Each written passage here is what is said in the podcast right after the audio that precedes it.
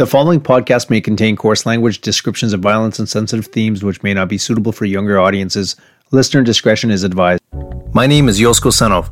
I'm a former correctional officer who has worked in maximum security jails in Ontario, Canada. You see, although I really enjoyed and thrived in my career, I came across serious racism, corruption, and human rights violations that were perpetuated not by the inmates, but by my own law enforcement colleagues who had been sworn to protect and serve others. I had a tough choice to make stay in silence and conform, or stand up and speak out. I spoke out and have been blowing the whistle on racism and human rights issues. Over the years, I've been contacted by many first responders telling me that I am not alone and that they too experience these same issues while working in their roles. I'm now on a quest to share these powerful stories with the public in an effort to inform the public on what is really going on in our government and how it affects us as a society. You will hear from law enforcement officers, government managers, social justice advocates, and members of the public who are tired of keeping their experiences of injustice, racism, and corruption behind closed doors. This will be raw, this will be real, this will be educational, and this will inspire others to come forward, speak their truth, and begin to heal their trauma. Let's get right into it.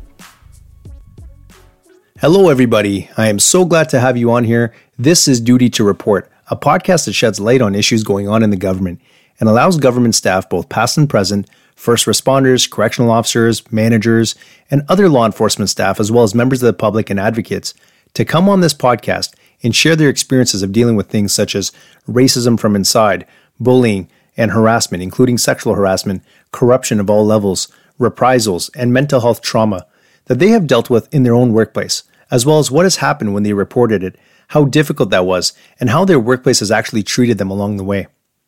Now, my goal is to firstly provide people with a platform to share their untold stories, things they have been bottling up for far too long. I want to give them the chance to come forward and get that off their chest. These are things that the public really needs and ought to be able to hear. And secondly, I'm really looking to create awareness around issues that the public is not aware of at all. Public awareness and sharing of stories that need to be heard are the main reason why I'm putting this all together. Now, many people in the public have no idea about any of these things, how it affects them as a taxpayer, as a common citizen, and I'm looking to educate them because you, as a listener, have a right to know that this is going on. And on this podcast, you get to hear it directly from frontline staff who are bravely coming forward to stand up and speak up and share their personal experience.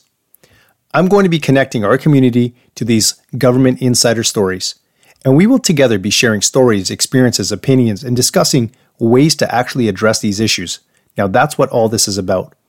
So, before I begin my interviews, that will be very fascinating ones with some incredible guests, I thought I would give you some context as to who I am as a person, who I am as a sole host and producer of this podcast, and how I got to this point. Over a series of different episodes, I'm going to provide you with the background of my full story, and you will get a full picture of what has happened to me and what is happening to many other frontline staff across this province as we speak, and likely what is happening around the country right now. My podcast will not hold back. It's going to be real and it's going to be raw. And I promise you, it's something that you definitely want to listen to all the way through. So let's begin. Okay, so my name is Yosko Senov. I'm a visible minority. I'm a Roma person mixed with various backgrounds, including Turkish and Southeast Asian and European roots. I grew up in Bulgaria, which is an Eastern European country close to the border of Turkey. I came here when I was only seven years old. My family and I moved here to be able to give us better opportunities and one of the main reasons was really to escape discrimination and marginalization of minority people. And one of those minority groups who were often discriminated in my home country is the one group that I belong to.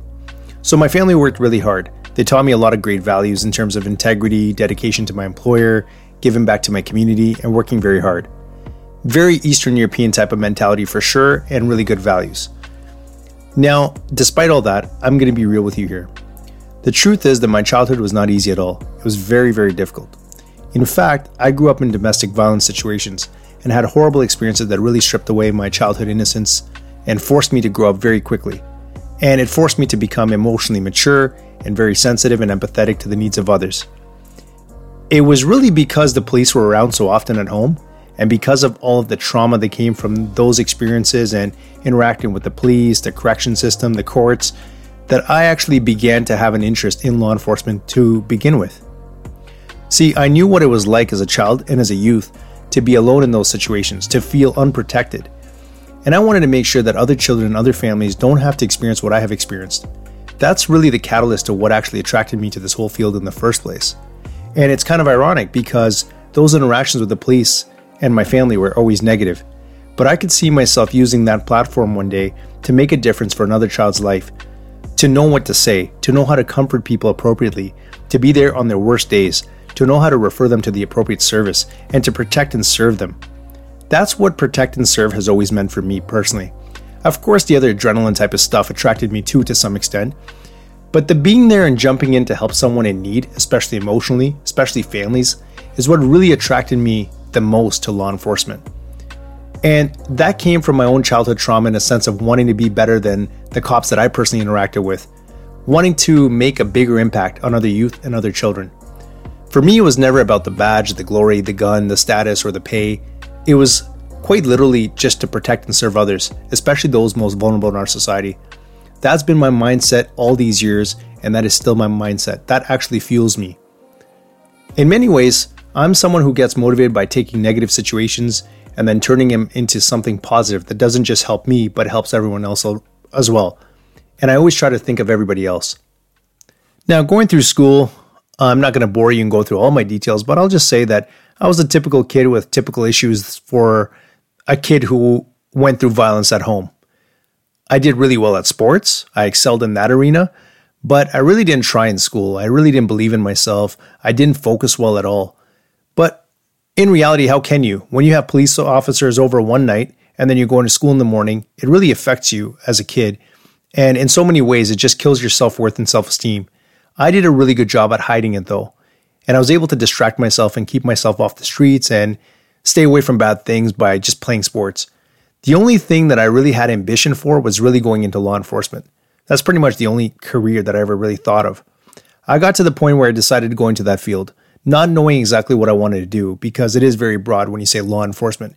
It was between policing, probation, parole, or corrections for me. All I knew is that I wanted to serve the public. But the term public servant is something that I knew I wanted to be, and I knew that I would take great pride in being. To get into law enforcement, it's not easy. It's not as simple as, oh, you get in great shape and then you do a test.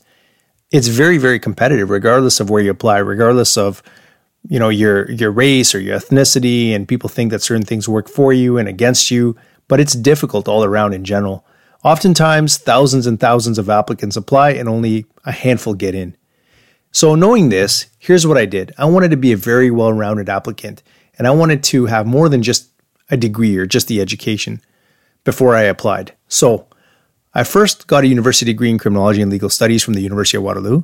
I volunteered 10,000 hours of community service, and I won and was nominated for an award from my city's mayor for outstanding leadership with youth. I worked in fields that were relevant to law enforcement, things that I knew that I'd be interacting with one day, and things that would give you good background and good knowledge. So I worked in the mental health treatment facilities, school system. I worked with special needs youth. I worked in various group homes, youth in conflict with the law, and shelters and security roles. I even volunteered at my Government of Ontario's probation parole office as a volunteer probation officer for two years straight, just to get the experience and learn the job. And I really enjoyed doing the probation officer work, but there was no contracts at the time. There was a whole bunch of freezes and things like that. After all that, I actually applied to both policing and corrections. So I had interviews in corrections. I went in very well prepared. They were really impressed with me. I spoke multiple languages, I had a degree, had a ton of life experience, awards, and I actually went in with 40 reference letters. I got hired on corrections, and this was at the end of 2013 that I got hired in. Only about 200 people got hired on that year out of over 21,000 who had applied for the whole province, just to give you an idea. And that 200 people is actually a huge number because that was a mass hiring that year, as there had been a hiring freeze for over four years prior to that by the government. So they were really backed up because a lot of people had retired and they really, really badly needed staff. Now in 2013, I applied at the end of the year. 2014, I got in and I began my training at the Ontario Police College. That's where the Correctional Officer Training Assessment Program, which we refer to as COTA, it's about two months long. Um, it's significantly shorter now, but that's where it was held. We had to share our space with other police officers who were doing their regular police training. Now, I get in and I'm just ecstatic. Here I was, achieving my goals of getting into law enforcement and working for the government.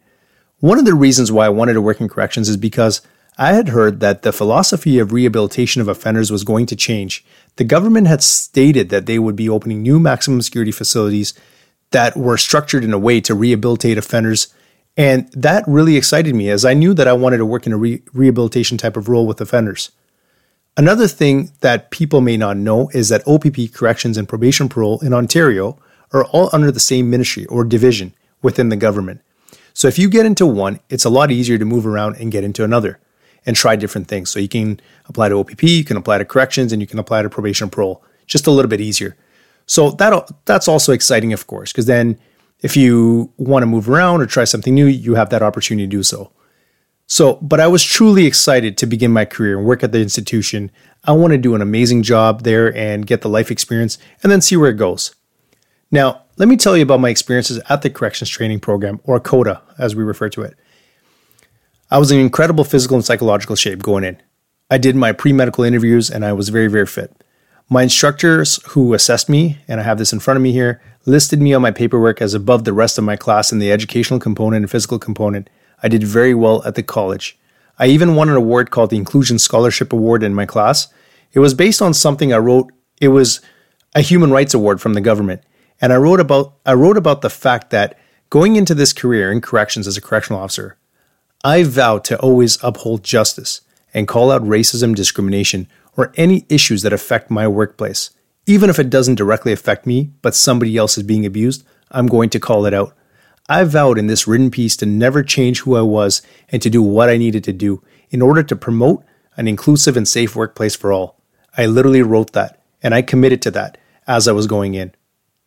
So I can't even begin to tell you how happy I was starting my career putting on my uniform at the time, it was a baby blue uniform with the dark pants, and then later on it became that dark blue kind of uniform that almost resembles the OPP one.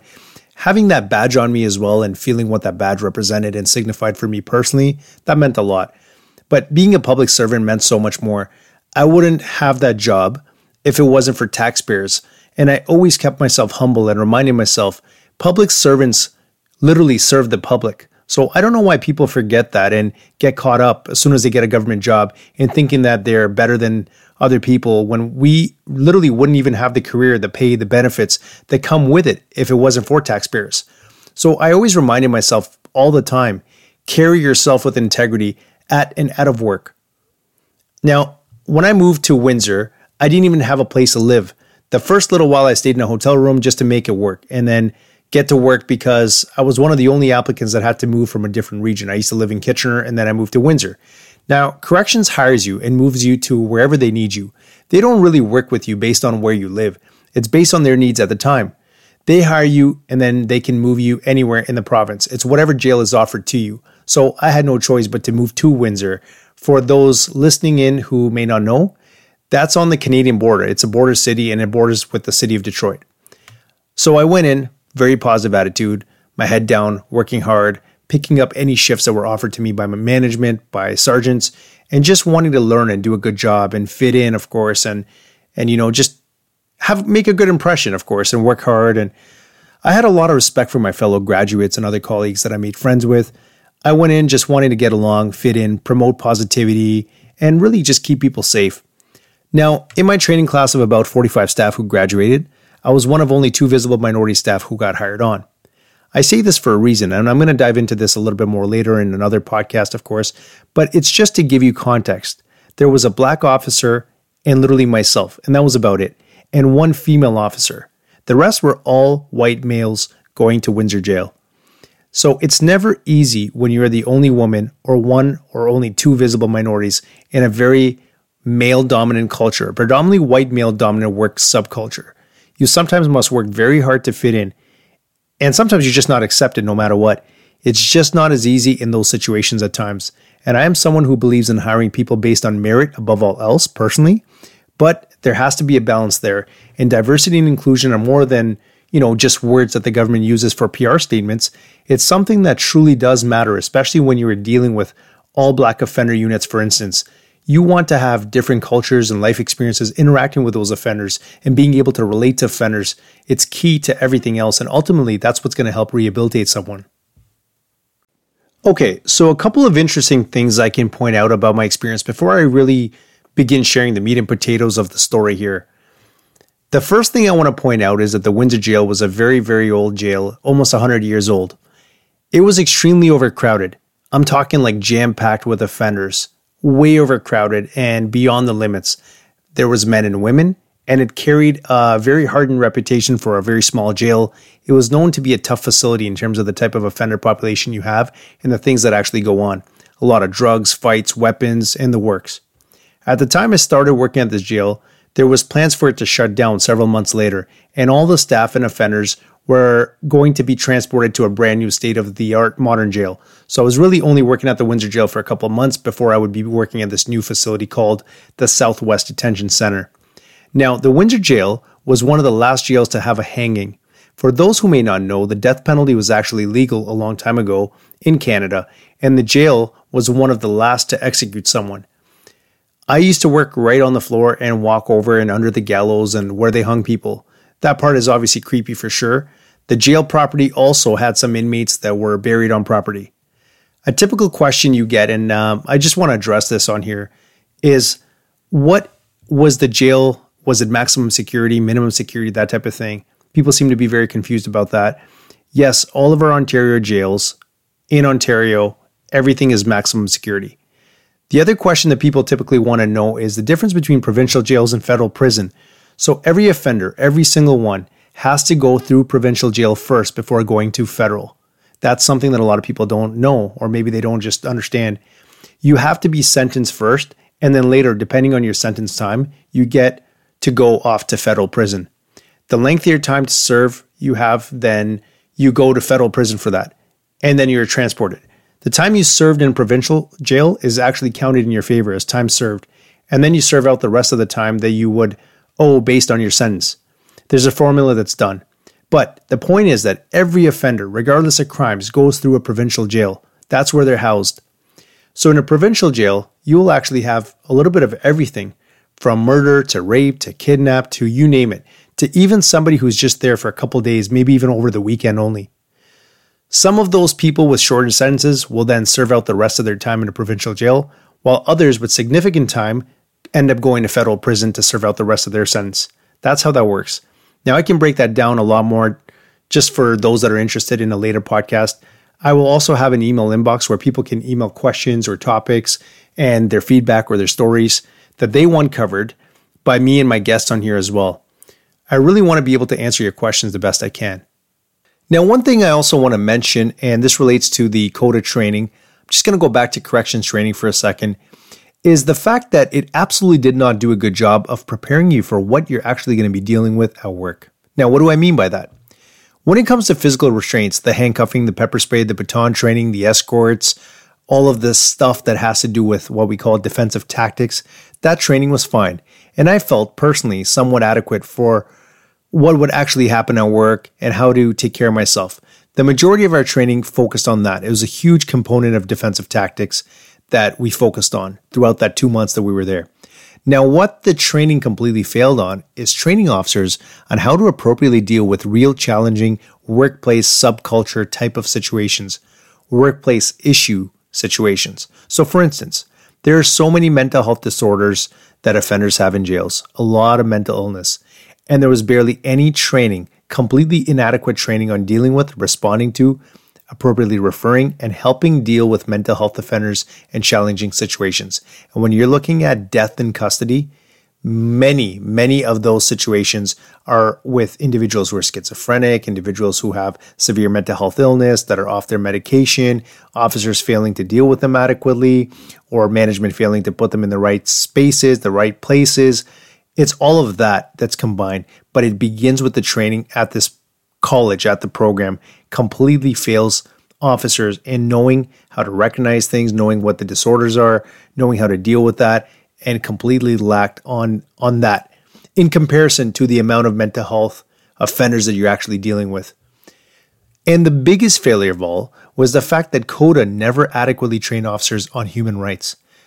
Now, sure, there were a couple quick slides and a random guest speaker that talked for maybe a couple minutes, but that does absolutely nothing for the insane things that officers, like myself and many others, would encounter once they go in behind those walls.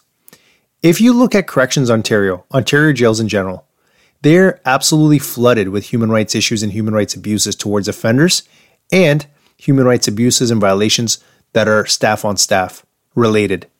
All you got to do is a quick Google search and you will find a ton of issues.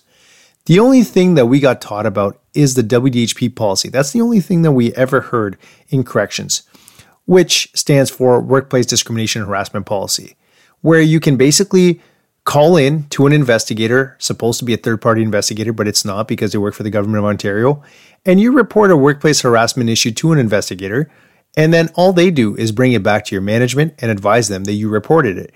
They basically document it for you, and that's literally it. Now, that's the truth. And anybody who's been through a WDHP and my guests who will come on here and talk about it will tell you the same thing. If anything, as most officers talk about WDHPs, they pretty much refer to them as career enders for you. So what that means is that if you put in a WDHP against another staff member, you get branded a certain way, almost as untrustworthy, a troublemaker, uh, somebody who, you know, goes behind other people's backs or a rat. Even if you're a victim of serious violations like sexual harassment, things like that, and you a WDHP, that's how you're looked at.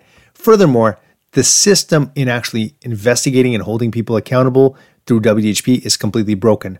Now, how do I know that? From my own experiences. But on top of that, I actually had a discussion with the deputy minister last year, not too long ago, and I'm going to play some of that audio in future podcasts for you so you can hear it yourself as evidence, where she stated that the system itself, the WDHP system, is a complete and total failure. And also, a recent study came out on this system, and that study was also published by CBC News several months ago that also showed that the system in WDHP is completely broken. This is the only system in terms of addressing personal issues that have occurred to you, or the only system where you can report wrongdoing in the workplace. And even that, by the by the government's own admission and the admission of the third party investigation, it's an abysmal failure. Yet here we are in Corrections College, told that our human rights are protected and the human rights of offenders and everybody else are protected. And if we or anybody else are victims of this abuse and we see or hear anything, then we are to report it. And we're supposed to be using WDHP to do so. So we're supposed to use a broken system to report it. In fact, Corrections College went so far as to tell us that we have an actual duty to report these workplace issues, even if it was someone else who was involved and targeted, but we were simply just made aware of the issue, we could actually be held responsible. And in the Corrections College, they said that we could even be fired if we did not report it, apparently. This is what we were actually taught. This is what the training and the testing had on it. And we were not even encouraged, but actually ordered to report it through WDHP, a broken system. Now, I'm going to give you a real example of just how unprepared we were and how failed we were by our government management before we even began our actual duties working as correctional officers within this maximum security facility. Now, here's the thing the Windsor Jail had widely been known to have human rights based violations that had occurred inside it for a long, long time. So long before I even got there, there were staff who had claimed racism and discrimination in the workplace. And I don't just mean claim, but were able to actually prove it. There was investigations done, people were off on sick leaves, things of that sort. Now, racism, the term gets thrown around a lot, a lot, especially nowadays. And some people, you know, they make any and everything sound like racism when in fact it's not, right? There's a lot of differences between racism and other issues. When I say actual racism, I mean quite literally staff and managers were calling other staff's unborn daughters the N word calling offenders the N word, segregating black offenders in all black units and calling them jungle ranges and monkeys, mistreating them, calling them jigaboos, mocking their visitors, the actual offenders' visitors, and some officers even brought in white supremacist materials. And officers who had partners who were black in general were targeted. It didn't just stop at the offenders, you see. So, how crazy that this would go on in law enforcement, right? In this sector of the justice system in the government of Ontario, where we're supposed to correct people through corrections. And in this day and age, targeting offenders and even targeting your own colleagues and racially abusing them. Now, I'm going to provide all the evidence that you need to hear in this future podcast.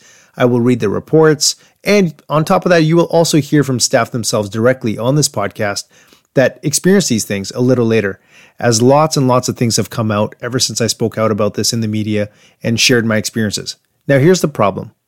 Although the government knew that this was the issue, they knew that this jail had racism and human rights abuses in it. As they currently had staff off on sick leave for this actual reason, and had other visible minority staff complaining about these same issues over the years, at no point at the Corrections College was any of this disclosed.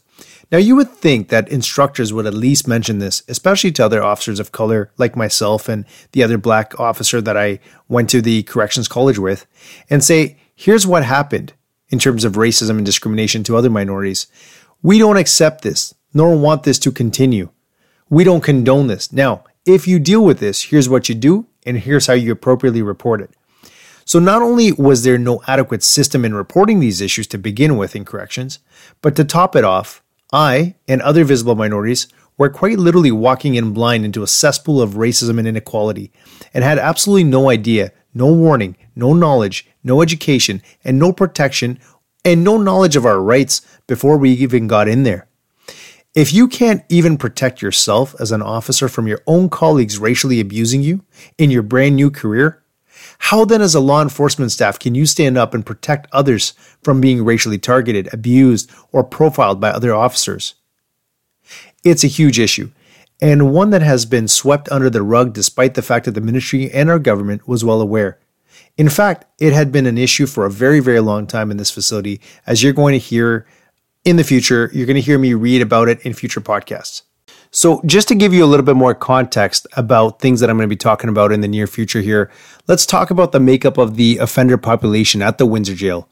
So, offender wise, there were lots of racialized offenders, not just your typical Caucasian white offender, but we actually had a lot of black offenders. There were some indigenous and Arabic offender populations as well. Now, most of the crimes that people were in there for were very serious crimes because it was a small facility and a maximum security facility. Now, it's really important for me, anyway, this is what I found as an officer to basically be able to build rapport with offenders, to show them who you are, how you conduct yourself, to set boundaries, read them appropriately, to know when people are just trying to manipulate you, respond to situations effectively and quickly, set rules, let some things go. It's really just managing people that's so important. Treating people like human beings goes a long way. And it's not an easy environment at all. I have a ton of respect for the work in general, and I always will. And the public may not understand how difficult it is, but you will get to hear lots about this job in general and this career through this podcast and you can you can make that determination for yourselves. But in my opinion, from my experience, you're not just babysitting offenders and handing out meals. It may seem that way on the outside to some people who don't know, but to be really good at this and to actually help support offenders, you really need to get good at your people skills, problem solving, commanding control, de escalation skills, observational skills, analytical, communicate well. Lots goes into it, and it can be very busy, a very dangerous environment, of course, and it can be very, very challenging. You have very challenging offenders to deal with. And like I said, you're completely not prepared the way you need to be, in my opinion, to deal with the mental health components going into this field before you even get there. So my training was approximately just two months or just over two months. And the training has now even been cut to half of that. It's actually shorter and it's online training.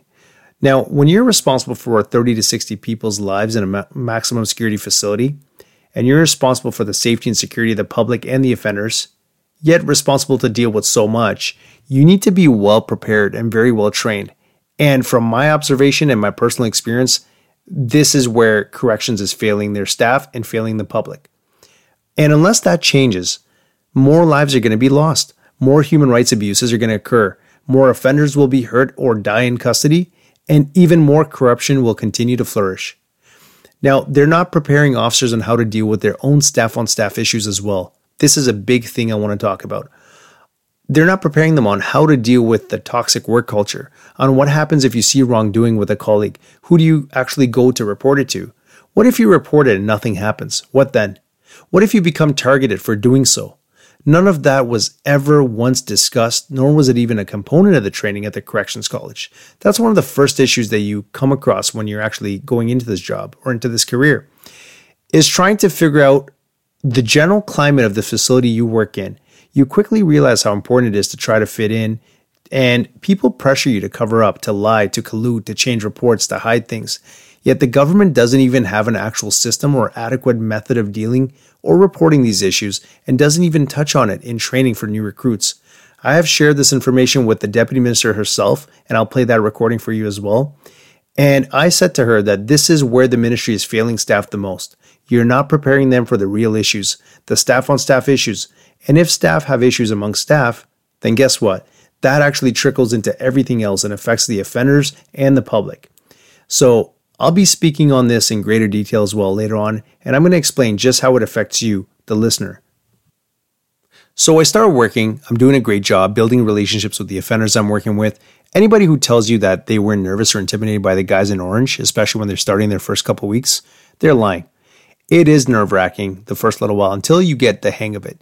You're going to be tested and treated a certain way as offenders size you up, trying to see what you're about, try to call you out. They try to ch- challenge you and disobey orders. They know what they're doing. They've had a long time to actually practice that. But you don't.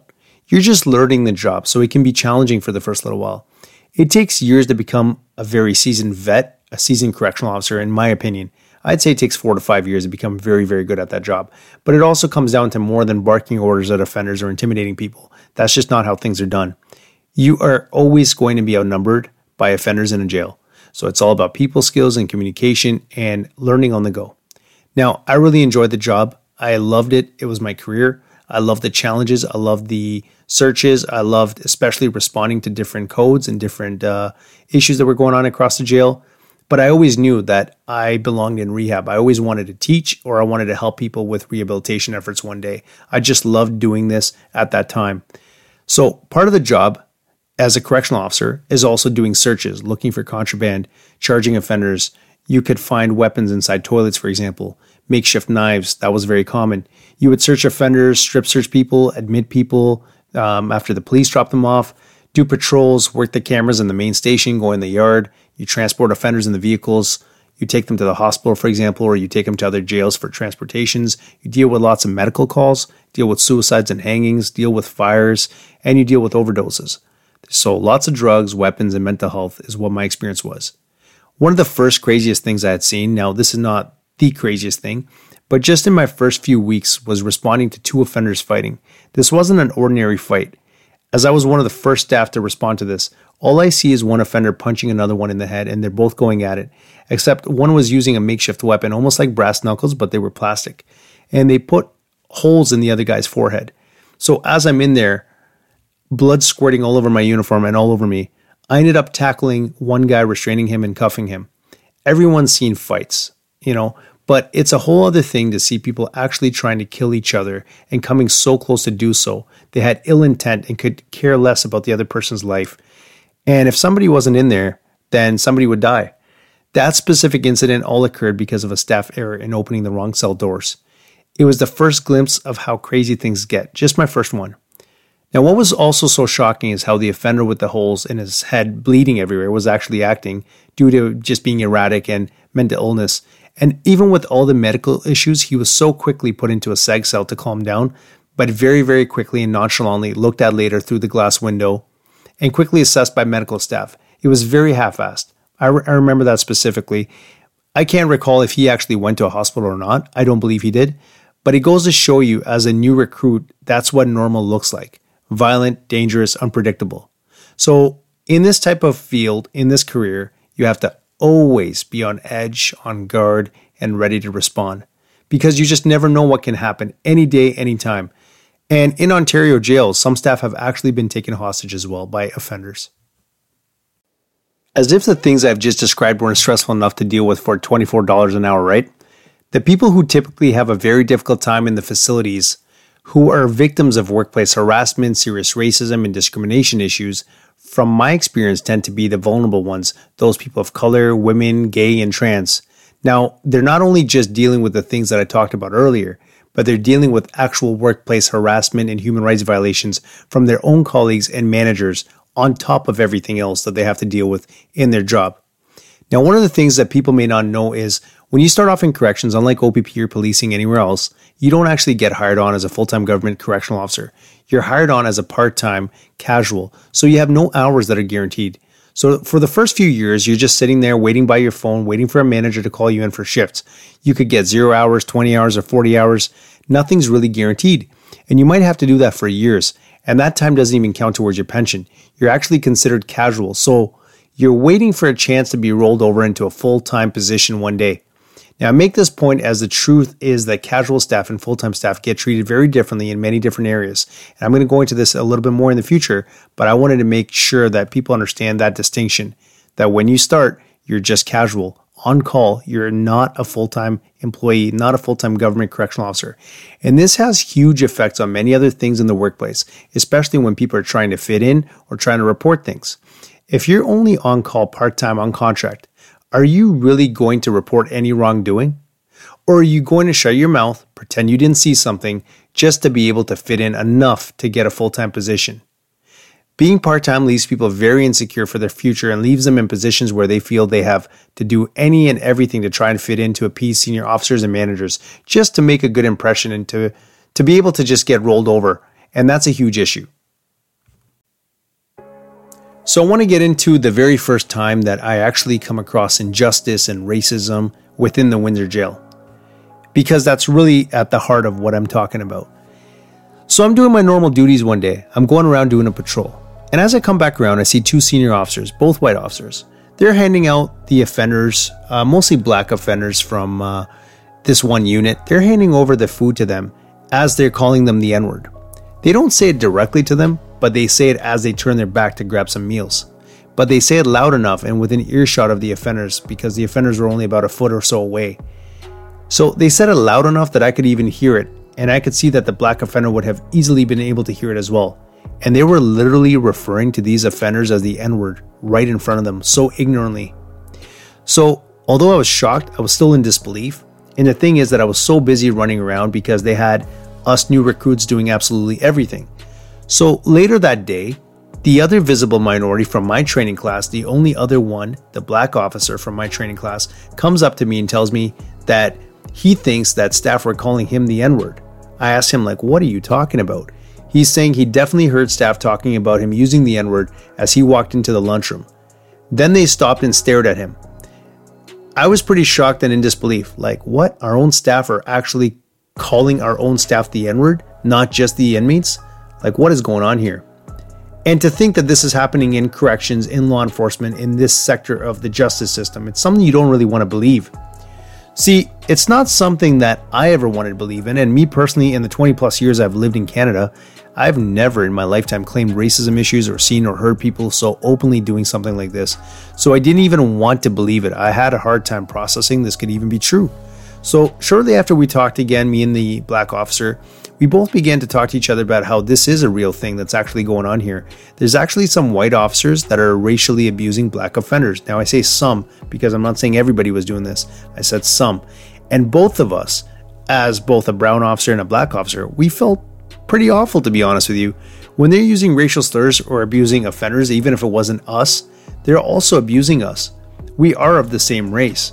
But to know they are actually referring to black staff that way openly while the black staff member is walking into the lunchroom, that's something that I didn't want to just believe. I didn't want to just jump on that, and the last thing I want to do is accuse someone without proof or not be sure of it myself. So I kept all this in the back of my mind. You know, it, it felt hurtful. It felt like something that, you know, definitely needs to be addressed at some point. But I kept it all in the back of my mind. I kept doing a great job and working, and I just focused on my goals and building my reference. And I knew that one day that I wanted to get into the rehab department and work with offenders in programming. So I focused on that for the time being. Now I'm going to play a very short audio clip from a full length YouTube video that I had put together a while back. Now you will hear from this very same black officer that I'm talking about, and he will be detailing this exact experience at the Windsor jail. You will also hear other black and white officers and a manager talking about their experiences of racism and the fact that it does exist in corrections and in our Ontario jails. I will share the full audio in future podcasts as well, but here's a quick preview for you guys. I found myself in a couple of situations that I was in disbelief of. I walked by the staff room um, and clear as day overheard somebody use the N word. I was working reception in the front of the institution, so a very, very public area. When the person came to in, uh, escort him in, he pointed to the window and he goes, "That fucking nigger made me wait." And that was in a public place where there was lots of people and under WDHP, they're obligated to come forward. But of all the people they interviewed, nobody would. And they knew I had a boyfriend, and it wasn't until he showed up that they realized he was black that that's when everything kind of went sideways. The union president and other officers and a manager refer to my unborn child as a niglet. Um, they talked about the niglets that visit in the waiting room visiting the black inmates. They still segregated into B range, B is for black, and they still followed that when I left. Especially those first few years, I felt like I had to prove myself every single day. That just because of the color of my skin, doesn't mean I can't do the same job as you and deserve the same pay.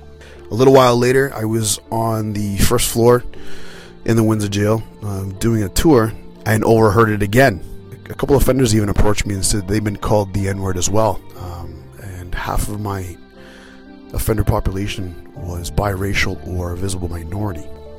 I've witnessed other officers, you know, cause, calling inmates very derogatory terms. I had to go and approach the officer and tell him that the inmate's called the ombudsman. And I cannot hide the fact of what I've heard and it was a racial slur. A number of uh, racial terms towards inmates um, from officers or from even from from managers. Yeah, it, it, it definitely exists. I mean, there's no uh, there's no doubt that it exists in that environment. I just want to let you guys know that this is literally just the beginning. This hasn't even began to scratch the surface of what's actually gone on, what my story was, my trials and tribulations, what I've learned along the way. There's going to be so much, and you want to stay tuned for this because I'm going to share more and more and get into so much detail, so many facts, so much evidence, including audio recordings, different staff talking about things on here, different managers coming on. And I'm going to break it all down for you as my listeners. I will do this over many podcast episodes. Now, my next podcast will be an incredible interview with a former corrections female manager, and I can't wait to share with you guys. Please have a listen as we talk about our experiences of bullying and harassment that she had to go through, what happens when she reported something, how the public is paying for workplace abuse, but they just don't know it, offender death situations, mental health in the workplace and trauma, including PTSD, and how the employer fails to address it, as well as she candidly shares her story of witnessing death and the impacts that that has had on her, along with the actual impacts of sexual harassment, workplace bullying, and gender discrimination. She is an amazingly brave, articulate woman. She is the first female captain to have ever worked at the Don Jail in the government of Ontario for corrections, the first woman ever. And she will talk about it all on here in my next episode. So, thank you so much to everyone listening. This is only a fraction of what has to be shared in my story and the many, many stories of other staff across this province. I'll be able to give other people an opportunity to come on here as well, including offenders and members of the public that, want to be interviewed. So, please stay tuned, subscribe, or add it to your playlist. Now, if you have any questions or topics and you want to talk about something, or if you're someone who wants to share your story anonymously or with a name, it's totally up to you. I've put together an email address specifically for the public to reach out to me, and I will do my best to answer questions, talk about the topics you want to hear about, and I will read individual experiences from the public and talk about it with my panel of staff on here. The email address to connect is duty to report, which is the name of this podcast, plus podcast. So duty to report podcast, all lowercase, all the full words at gmail.com please feel free to reach out on here anytime. I am so, so glad to have you guys tuning in and listening.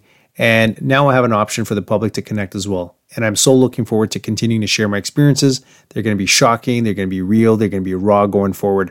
And there's so much to unpack. And I cannot wait to share all of this with you guys.